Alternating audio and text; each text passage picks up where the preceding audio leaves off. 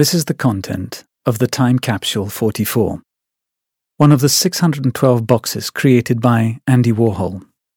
Andy Warhol, born in the US in 1928, was the leading artist of pop art.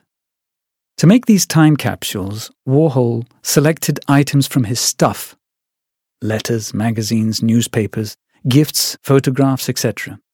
He put them in an open cardboard box next to his desk. Once the box was full, Warhol sealed it with tape, marked it with a date, and put it in his archive.